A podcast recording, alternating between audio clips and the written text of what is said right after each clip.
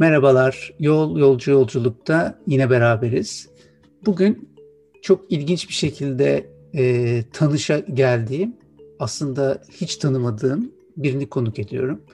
Kendisine Instagram'da takip ettiğim On Your Story hesabından tanıyorum. O hesabın kurucusu diyebilirim. Üç kişi yönetiyor hesabı ama onlardan biri. Tarihçi Duygu Atlas. Duygu Hanım hoş geldiniz. Hoş bulduk, merhaba. Evet, uzak bir coğrafyadan sesleniyoruz gibiyiz. Ben size e, Türkiye'de olduğunuzu zannediyordum ama meğerse İsrail'deymişsiniz. E, bugün karışık ortamlarda bugünün nasıl oralar? Burası e, iki gündür sakin ama aynı şeyi e, güney sınırı ya da Gazze için söyleyemezsiniz. Ama Tel Aviv biraz daha uzak kaldığı için e, şu an son iki gündür durum daha iyi burada. Güzel. Bir stres falan hissedilmiyor yani. Yaşamda öyle bir şey yok. Normal akışında mı? İlk günlerde e, çok fazla roket atışı vardı. O yüzden hani bugün de mesela biz evdeyiz. Evden çıkmıyoruz. Çünkü her an e, siren çalabilir ve sığınağa inmek zorundasınız. E, şeyden uzaklaştığınız zaman yani Tel Aviv biraz daha kuzeyde kaldığı için bizim bir buçuk dakikamız var sığınağa girmek için.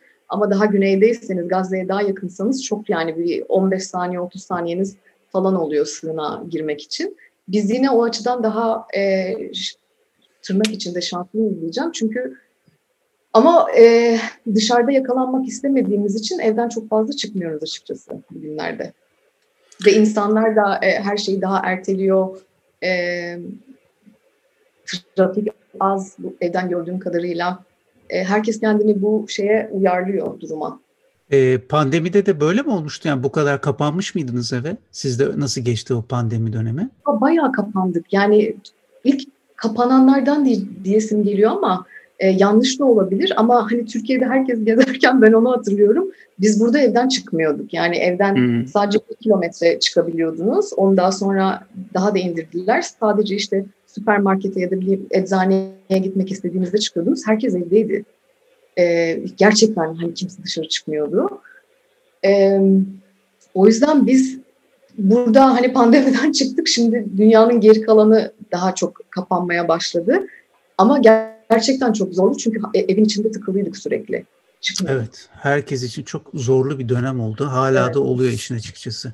Şimdi size dönelim.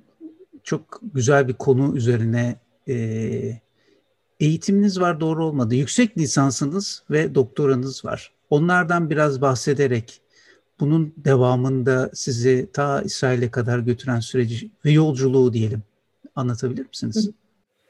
Benim eğitimim yüksek e, lisans ve doktora e, İsrail'de yaptım. E, şu anda hala üniversitedeyim, Tel Aviv Üniversitesi'nde.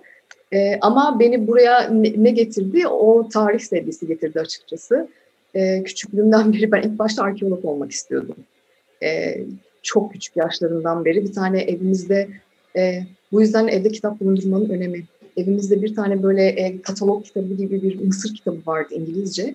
Ben onlara bakarak e, hieroglif yazısını çözdüğümü düşünüyordum. Ama şey yok tabii. Ama o kadar çok seviyordum ve bir Egyptolog olmak en büyük hayalimdi aslında. Tabii daha sonra Türkiye'deki eğitim sisteminin içinden geçtiğimizde ben çok dilci ve sözelci bir insanım. Hani e, ama bazı şeyleri yapabilmeniz için biraz daha matematiğiniz olması gerekiyor. Kendi isteklerinizi, hayallerinizi biraz da sisteme göre değiştirmek zorunda kalıyorsunuz.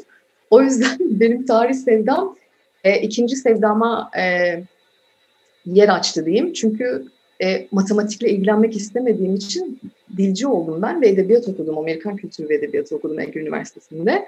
E, benim ikinci sevdalarımdan birisi de edebiyat. Birisi tarihse, birisi edebiyat. O yüzden e, üzülmüyorum da açıkçası öyle olduğuna. Şartlar gereği çünkü e, İzmir'de de kalmam gerekiyordu. E, o yüzden çok iyi oldu benim için açıkçası tarih okuyamamış olmakta ama o hiçbir zaman e, lisanslı tarihte yapamamış olmak beni e, hiçbir zaman e, çok fazla üzmedi çünkü biliyordum her zaman yanımda olduğunu tarihin. Çünkü okumaya hep devam ettim, ilgilenmeye hep devam ettim. Tel Aviv Üniversitesi e, Orta Doğu Çalışmaları bölümünde e, yüksek lisansa kabul edildim. Yüksek lisansımı Orta Doğu çalışmaları üzerine burada yaptım. E, ve o dönemde herkes e, e, özel alanlarını seçiyor biliyorsunuz. Ben tabii ki de Türkiye üzerine çalıştım. Türkiye ve Türkiye'de azınlıklar üzerine çalışmaya başladım. Hı hı. Daha sonra doktoraya e, kabul aldığımda yine Tel Aviv Üniversitesi'nde e, Türkiye Yahudileri üzerine çalışmaya başladım. Konum da Türkiye Yahudileri, Türkiye ve İsrail ilişkisiydi. Yani o iki arada kalmışlık.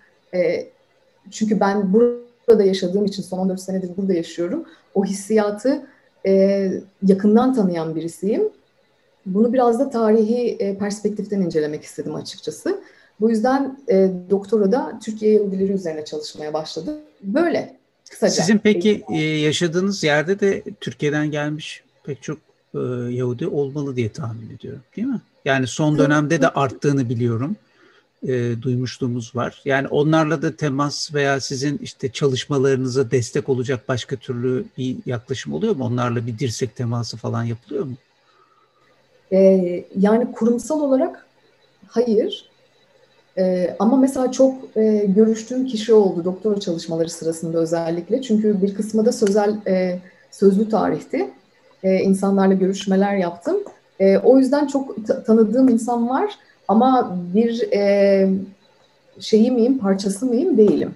Öyle Hı-hı. diyeyim. Hani, E, ce, cemaatin bir parçası değilim açıkçası. Ama son dönemler gelen çok fazla insan var doğru. E, Duygu Hanım, bu güzel projeye geçmeden önce e, birazcık daha şeyi merak ediyorum. İsrail'de yaşam nasıldır diye. Çünkü genel bizde kanı hep batıya doğru gitmektir ya. Hani e, yaşam için sorsanız hani hep Avrupa veya At, e, okyanusun diğer tarafı zikrediliyor. 14 sene gibi de uzun zamandır oradasınız. Biraz oradaki yaşam, izlenimler, hissiyatlar, kolaylıklar, zorluklar onlardan bahseder misiniz? E, Türkiye'ye çok benzeyen bir yer burası. E, tabii nerede olduğunuzla da alakalı. Ben Tel Aviv'de yaşıyorum e, hani İzmir'e Türkiye için bir balon derler ya hani Tel Aviv için de İsrail'in balonu diyorlar. Burada yaşıyorsunuz ama ülkenin hani diğer geri kalanı böyle değil. Burası gibi değil. Buradaki yaşam burası çok e, çok özgür bir kent, çok liberal bir kent, çok o yüzden burayı çok seviyorum açıkçası. Tel Aviv'i çok seviyorum. Bana İzmir'i de hatırlatıyor. Bir yandan Selanik'i de hatırlatıyor. Hani Akdeniz daha şey ama dediğim gibi ben burada bir balonun içinde yaşıyorum. Onun çok farkındayım açıkçası. Peki e, bu Instagram'daki güzel projenin doğuşu nasıl oldu? Ve isim nasıl konuldu? Kendiliğinden oldu diyeyim ben size. Çünkü ben e, belki bir tarihçi olmanın verdiği bir şey. Bizim ailenin resmi tarihçisi benim. Bütün fotoğrafları dijital ortama aktaran, eski belgeleri toplayan, e, hayat, e, e aile ağacını çıkaran, bütün eski e, büyüklerimizle röportaj yapan, her şeyi kayıt alma, altına almaya çalışan hep bendim.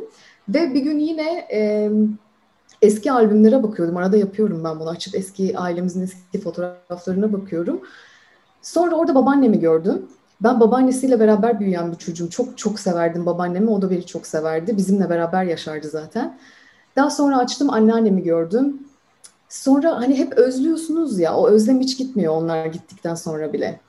Ve hep ben babaanneme her seferinde otururdum. Derdim ki anlat bana babaanne, anlat. Ne, ne yaşadıysan çocukluğundan, gençliğinden, nasıl evlendiğinden, İzmir'e nasıl göç ettiğinizden. Çünkü Merzifonlu baba tarafım.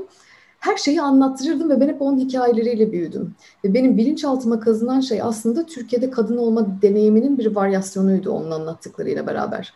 Ve biz üç kız kardeşiz Annem, babaannem evin içinde. Babam çok erken yaşta öldü. Biz hep kadınlar olarak, kadınlar içerisinde büyüdüm ben.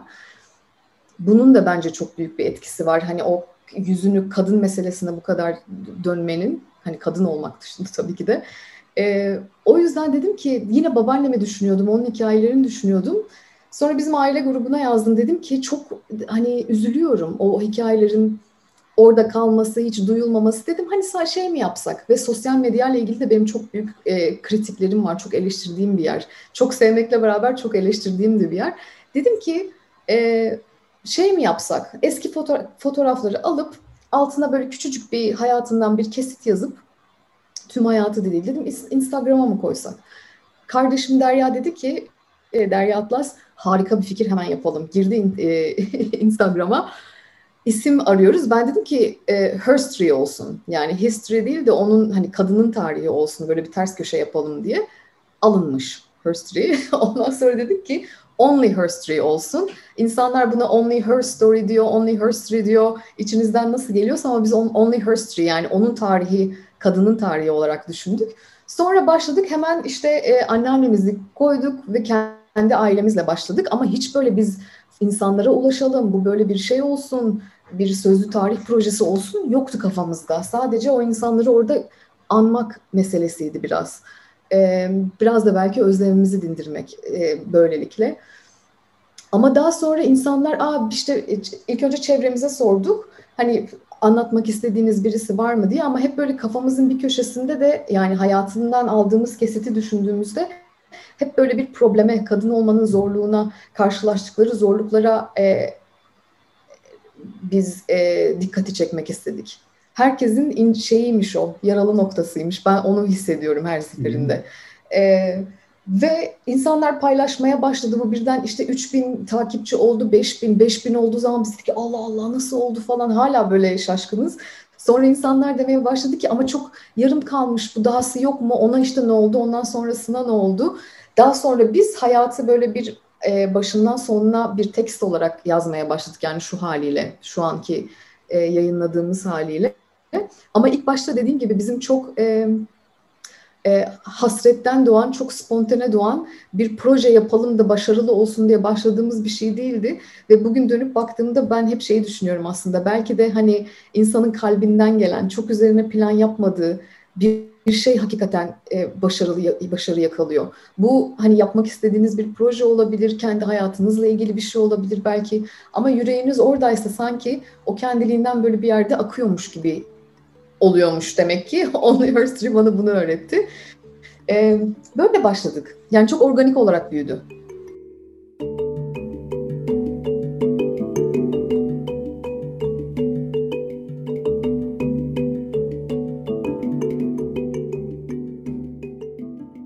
Ee, peki çok güzel de bir web sitesi var. Ee, hı hı. Böyle güzel hani nasıl olması gerektiğini, nasıl başvuracağım falan. Bunun peki e, önelemesi diyelim, bir kontrolü, işte kabulü vesairesi. O süreç nasıl yürüyor? Sizden mi sekiyor? Kardeşinizle beraber mi yapıyorsunuz? Bir üçüncü kişi daha olduğunu biliyorum. Bir arkeolog var. E, evet Mesut Alp. Biz üçümüz yönetiyoruz e, kurucuları, üçümüzüz e, üçümüz beraber yönetiyoruz. Genellikle e, bize e, direkt mesaj olarak yollanıyor hikayeler ya da mail. Hani e, Only Her Street mail adresine yollanıyor. E, biz şöyle bir yol izliyoruz. Şimdi bayağı da bir hikaye yayınladık. Öğrendiğimiz şeyler de oldu.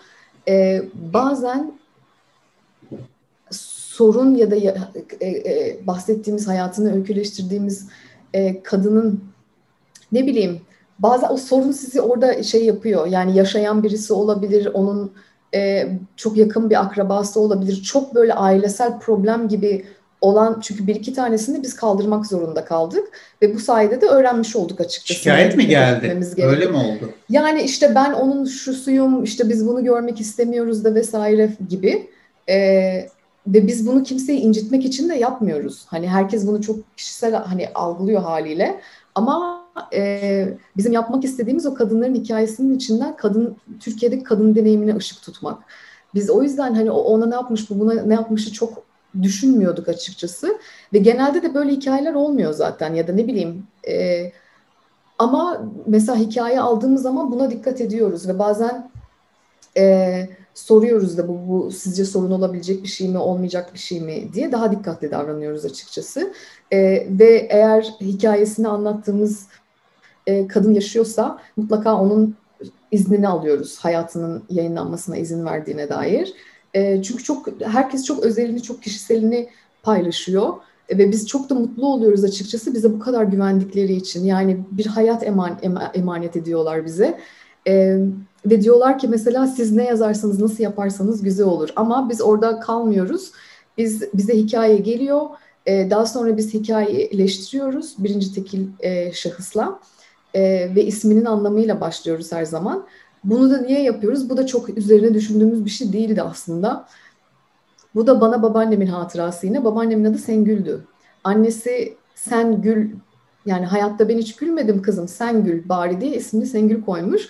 O yüzden bana isim ve bana da hep derler ki mesela senin adın Duygu sen çok duygusalsın aynı ismin gibisin diye.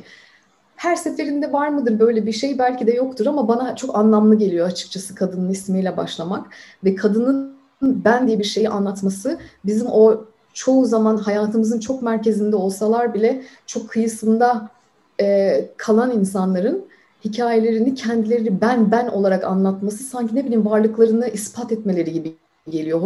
Hoşum, hoşumuza gidiyor. Böyle olması gerektiğini düşündük ama derseniz ki çok böyle hani şey bir karar mıydı? Hayır o da çok içimizden gelen e, ne bileyim yüreğimizden gelen bir şeydi. E, daha sonra biz bu şekilde hikayeleştiriyoruz ve bu da çok e, aslında çok e, bir, bir, bir hayatın içine giriyorsunuz. Onu yaşıyorsunuz ve bazen o kadar yaşadıkları ağır geliyor ki yani bir hayatta aslında binlerce hayatı acısını da yaşıyorsunuz, başından geçenleri de yaşıyorsunuz. Ve biz olabildiğince çünkü o kadar kıymetli bir şey ki diyoruz ki umarız layık olabilmişizdir. Ee, hikayeyi hikayeleştirdikten sonra geri gönderiyoruz. Onay verirlerse diyoruz ki bir şey değiştirmek isterseniz lütfen hiç çekinmeyin. Çünkü yanlış yapmış olabiliriz, bir yere dokunmuş olabiliriz. Lütfen söyleyin çekinmeden diyoruz. Gerekli bir şey varsa değiştirmemiz ya da eklemek istedikleri onları yaptıktan sonra da yayınlıyoruz. Çok güzelmiş. Böyle ilerliyor. Prosedür güzelmiş. E, bir de sizin özetlemeniz yani muhtemelen orada çok daha büyük data geliyor size. O kadar güzel kısaltıyorsunuz ki yani çok kıvamında ve çok etkileyici oluyor. Çok vurucu Ay, oluyor. Çok teşekkür ederiz. Çok güzel oluyor. Peki e, çok çok zor yani bir hayatta bir bir e, şeyi hani hangisi daha önemli diye ayırt etmek çok zor oluyor açıkçası. Ama e, Instagram'ın da bir e, limiti var e, o, o limit çerçevesinde elimizden geldiğince iyi bir iş yapmaya çalışıyoruz. O limit dediğiniz nedir? Ben bilmiyorum. Yani Instagram biz şeyle başladık. Dediğiniz... Biz de bilmiyorduk, öğrendik. Hmm. Şöyle bir şey. Instagram'ın o text yazdığınız, metni yazdığınız yeri var evet, ya, orası evet. 2200 karakter kaldırıyor. Ha, bakın güzel bir bilgi öğrenmiş karakterden oldum. fazlasını. Evet. 2200 karakterden bunu da baya böyle şeyle ölçerek yaptık. Biz de bilmiyorduk. Mesela hmm. biz siz yazıyorsunuz hikayeyi Instagram'a yapıştırıyorsunuz. Diyor ki e, şeyi yok, sonu yok, cümle yok. Aa neden yok? İşte ondan sonra öğrendik biz e, sığdı, sığan kadarı ne kadar karakter yapıyor diye. Ama bazen hikaye o kadar yüklü, yani hepsi yüklü de bazen bazı hikayeler daha detaylı geliyor, bazılarında daha az detay oluyor.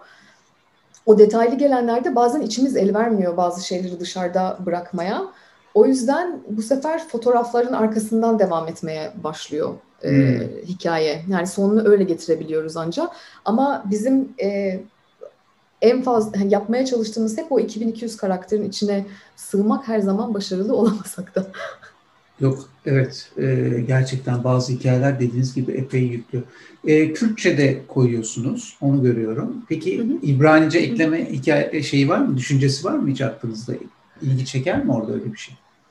Yani şöyle bir şey var. Bir, bir e, ilk Yahudi e, İstanbul'da bir Yahudi kadın öyküsü ilk arkadaşlarımızdan birisi oldu. İlkini aldık açıkçası. Ama onlar Ladino konuşuyorlardı. Yani hmm. Türkiye Yahudileri Ladino konuşuyor. E, Judeo İspanyol dedikleri, ya İspanyolca'nın bir varyasyonu. E, içinde çok fazla Türkçe kelimeler olan bir dil yani şey çevirisini biz çünkü yapmak istediğimiz şey o. Eğer azınlık grubundan bir kadının hikayesini paylaşıyorsak onun ana dilinde de paylaşmak istiyoruz. E, o yüzden mesela İstanbullu Bonnie e, hikayesinde anlatacağımız onu e, Ladino'ya çevirmek istiyoruz. Ama mesela buradan e, bir hikaye gelecek bana ama torun İsrailli yani anneannesi e, İzmirli yanılmıyorsam. E, o mesela ama bana hikayesini İbranice yollayacak mesela. E, ve biz çünkü o şeye çok inanıyoruz. Bir bir e, e, Dersimli olduğu zaman Zazaki koymaya çalışıyoruz. Takipçilerimiz sağ olsunlar çok yardımcı oluyorlar. E, hangi dil olursa olsun hemşince olabilir herhangi bir dil e, yapabildiğimiz kadar, ulaşabildiğimiz kadar çünkü hepsini bilmiyoruz biz bu, bütün bu dillerin haliyle. E, mümkün olabildiği edildiği kadar e, o dille beraber koymayı biz şey edindik, kural edindik. Evet. E, buna dikkat etmedikçe, onlara yer açmadıkça, yer vermedikçe gittikçe e, kolektif hafı, hafızamızın hepsi silinecek zaten. hep de Türkiye için bir mozaik e, lafı edile gelir ama nedense o mozaikliği bir türlü hissedemiyoruz, hissettirmiyorlar. Bu şeyde e, eğer konuk ederseniz bunu ona sorun. Bizim e, kurucularımızdan arkeolog Mesut Alp onun çok güzel bir lafı var. Der ki e, Anadolu mozaik değildir, o Ebru gibidir. Yani bir şeyin, bir kimliğin nerede başlayıp nerede bittiğini bilemiyorsunuz. Hepsi aslında çok güzelmiş, evet. bir mozaik değil de bir Ebru gibi daha çok iç içe hmm. geçmiş diye. Hepimiz için öyle. Doğduğumuz yerden konuştuğumuz, yani yaşadığımız topraklar böyle.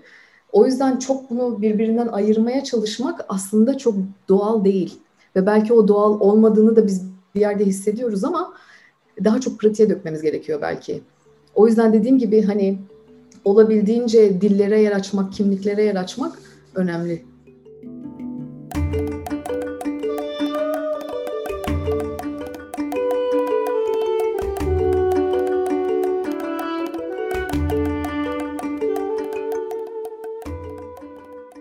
Şeyi merak ettim. Nihayetinde şimdi İsrail bir proje devlet gibi düşünürsek e, pek çok yerden geleni var. Onlardaki o kültür renkliliği yani orada nasıl bir potada eritilmiş ve nasıl olmuş? Çünkü Rusya'dan geleni var, Ukrayna'dan var, Etiyopya'dan var, Avrupa'dan efendim her yerden var.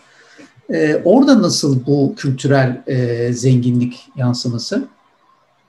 Burada da çok fazla et, farklı e, dediğiniz gibi kültürden gelen insan var ama bunun bir potada e, yani bir üst kimlikte eriyor ama şöyle de bir şey var çok e, dediğim gibi çok şey yürüyen e, bir süreç değil kolay olmuş olan bir süreç değil halen daha değil.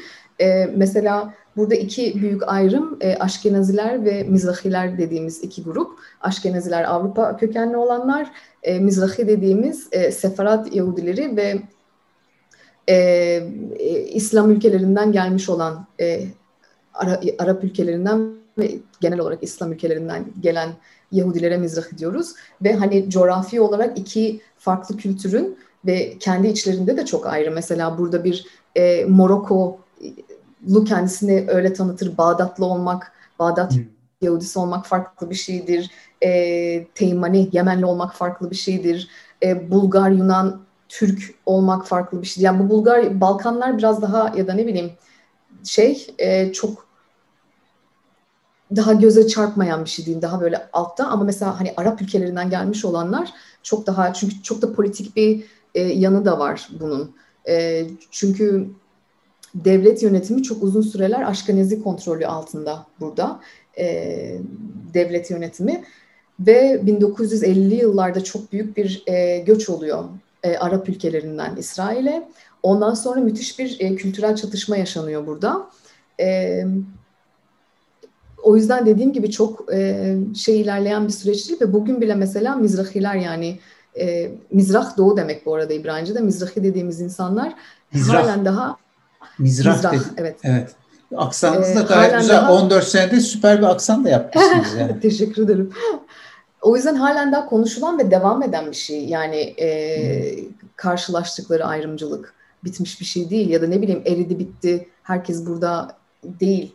Şu an mesela en son 1990'larda Ruslar geldiği zaman da e, aynı şey olmuş. En son gelen göç de mesela Etiyopyalılar. Etiyopyalılar da şu anda e, çok büyük ayrımcılığa maruz kalıyorlar. Bazen o... haberlerde görüyorum atıyorum siz tek başınıza Etiyopyalı bir erkekseniz gece kulüplerine sizi almadıkları bu böyle haberler oluyor mesela. Bu Tel Aviv'de de oluyor öyle mi? Yani Yoksa... tam e, hatırlamıyorum ama her yerde gö- görebileceğiniz şeyler bunlar. Peki yani bu Etiyopya siz...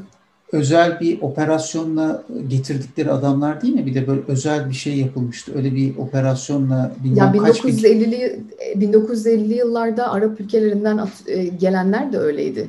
E, operasyonlarla buraya gelmişlerdi Irak'tan mesela. E, ama bu şey değil. Hani dindarsınız ama çok farklı kültürlerin içinde var olmuşsunuz. Herkes kendi o spesifik kültürünü getirmiş buraya. O yüzden bir yandan çok güzel bir e, çeşitlilik var burada. Aşırı güzel müziğinden, kuizinine, e, her şeyiyle çok güzel bence. Ya da ne bileyim bayramların kutlanış şekilleriyle. E, mesela şey var burada, Mimona dedikleri bir şey var. E, mesela Kürtlerin farklı, Kürt Yahudilerin farklı bir kutlamaları var. e, seherane dedikleri böyle daha Nevruz zamanına denk gelen baharın kutlandığı gibi ama o Kürt Yahudilere özel bir şey. O yüzden hani aslında çok büyük bir zenginlik bir yerden bir yandan ama bir yandan da bu çok hani sorunsuz bir süreç değil dediğim gibi. Halen daha da e, atıyorum siz kaçıncı jenerasyon olursanız olun Mizrahilerin halen daha ayrımcılıktan bahsettiğini duyabiliyorsunuz ki öyle de. Demek kaçınılabilen bir şey değil. Yani hep güçlü olan e, bir şekilde e, devleti kuran ya da kurduğunu iddia edenler e, veya o düzeni kuran diyelim, devlet demeyelim adına. Demek ki hep kendi civarlarında dönsün istiyor. Hep öteki olarak birileri kalıyor dışarıda yani. Her zaman her zaman. Yani bu siz etnik olarak kalabilirsiniz dışarıda, e, dininiz nedeniyle azınlık olabilirsiniz ya da düşünceleriniz nedeniyle de olabilirsiniz. Aslında insan olarak hiçbirimiz bundan muaf değiliz mutlaka bir yerde bir şeyimiz uymuyorsa aslında hepimiz bir yerde bir şeyin dışındayız. Bana hep öyle geliyor açıkçası. Çünkü hep böyle bir, yerlere sığdırılmaya çalışıyoruz. Sığdırılmaya çalıştıkça ve biz bunu belki de kabullendikçe e, çok daha tahammülsüz oluyoruz. E, çok daha gözlerimizi kapatıyoruz dünyanın zenginliğine. Ben hep bunu hissediyorum açıkçası. O yüzden benim için hiç fark etmiyor. Birisi e, atıyorum Türk olsun, Kürt olsun, kadın olsun, erkek olsun e, Mizrahi olsun, Aşkenazi olsun, Buralı olsun, olmasın, Yahudi olsun, olmasın, Müslüman olsun. O, yani keşke bazen çok e, e, şeye kapılıyorum, e, müthiş bir hüzne kapılıyorum ve üzülüyorum da. Hiçbir şeyi değiştiremeyecek miyiz? Hep bu cycle'ların, bu döngülerin içinde mi yaşayacağız diye. Umarım yani ne bileyim dediğim gibi belki hikayeleri okudukça bir yerlere varacağız. O yüzden o kadın hikayelerini okudukça biz aslında o sorunları daha net görmeye başlayacağız. E, Türkiye'de kadın olma deneyimine baktıkça, kendi hikayelerimizi, farklılığın hikayesini anlattıkça belki e, daha anlayışlı olacağız. Umarım öyledir. En azından deneyerek yaşıyoruz. Umarım da ucu bir yere değiyordur. E, ama gerçekten hani elimizden gelen bu sadece. E, şu ana kadar kaç kadın hikayesi yayınlandı Duygu Hanım? E, rakam tutuyor musunuz derseniz hayır ama yüz e, kırklarda zannımca. Çünkü bazılarını iki bölüm olarak yayınlamıştık. 140'larda çok da uzun bir listemiz var açıkçası. Daha bayağı hikayemiz var. Ama Hı-hı. biz şöyle de bir, bir şey düşündük. İlk başta o tekrar sosyal medyaya iğneyi batırmak gerekirse ilk başta e, tam ilk başta değil de ortalarda böyle çok e, şey olduğu zaman birden fazla takipçi geldiği zaman şey hissetmiştik. Ya haftada en azından iki defa yapmamız lazım. Hani e, çünkü neden? İnsanlar content bekliyor içerik bekliyor onu. Sonra dedik ki bu böyle bir şey değil. Biz bu kuralla oynamak zorunda değiliz. Bahsettiğimiz kişi bir insan. Biz o hikayelerin hepsini yaşıyoruz zaten. Onu hani layığınca anlatabilmek için hani bu kadar böyle hani kolaylıkla tüketebileceğiniz bir şey değil bir insanın hayatı. O yüzden şu an haftada bir kez yapıyoruz mesela. E, bunun için takibi bırakan olur, e, ne de bileyim hoşuna giden olur olmaz ama bizim doğrusu olduğunu hissettiğimiz şey açıkçası. Çünkü bahsettiğiniz kişi bir e, hani o bir insan, onun hayatı çok kıymetli. Dönüp eskileri okuyalım, tekrar başa dönüp başkasını okuyalım ama o şey bize ne bileyim biraz saygısızlık gibi olur gibi geliyor. Hani e, üst üste üst üste üst üste hikayeleri yayınlamak bir de sanki anlamını kaçırırız e, gibi geliyor. O yüzden. Çok zarif düşünmüşsünüz. Burada tabii sosyal medya ile ilgili şöyle bir şey de var. Takipçi e, hep böyle dizginleri elinde tutmak ister bir havası var ya. Siz aslında kuralınızı koyup o grubun içine dahil ederek hani takip etmeyen etmesin gerçekten. Yani olayımız orada e, okuyucu eylemek değil. Oradaki hakikaten içeriye e, saygı duymak, insanlara saygı Hı-hı. duymak dediğiniz gibi. Bence gayet iyi. Sanki pek çıkan olmamış gibi. Yüz bine yaka, yaklaşan bir rakam var. Yaklaşıyoruz evet. Bazen evet. E, bazen düşüyor. Hani o şey hani hikaye sonrasında bir artıyor. Ondan sonra hani paylaşmadığımızı görünce çok büyük düşüşler değil ama oluyor tabii ki. Ama biz e, çok e, hani bir ortak noktada çok kişiyle buluştuğumuzu görüyoruz açıkçası. Çünkü çok müthiş dalgalanmalar olmuyor.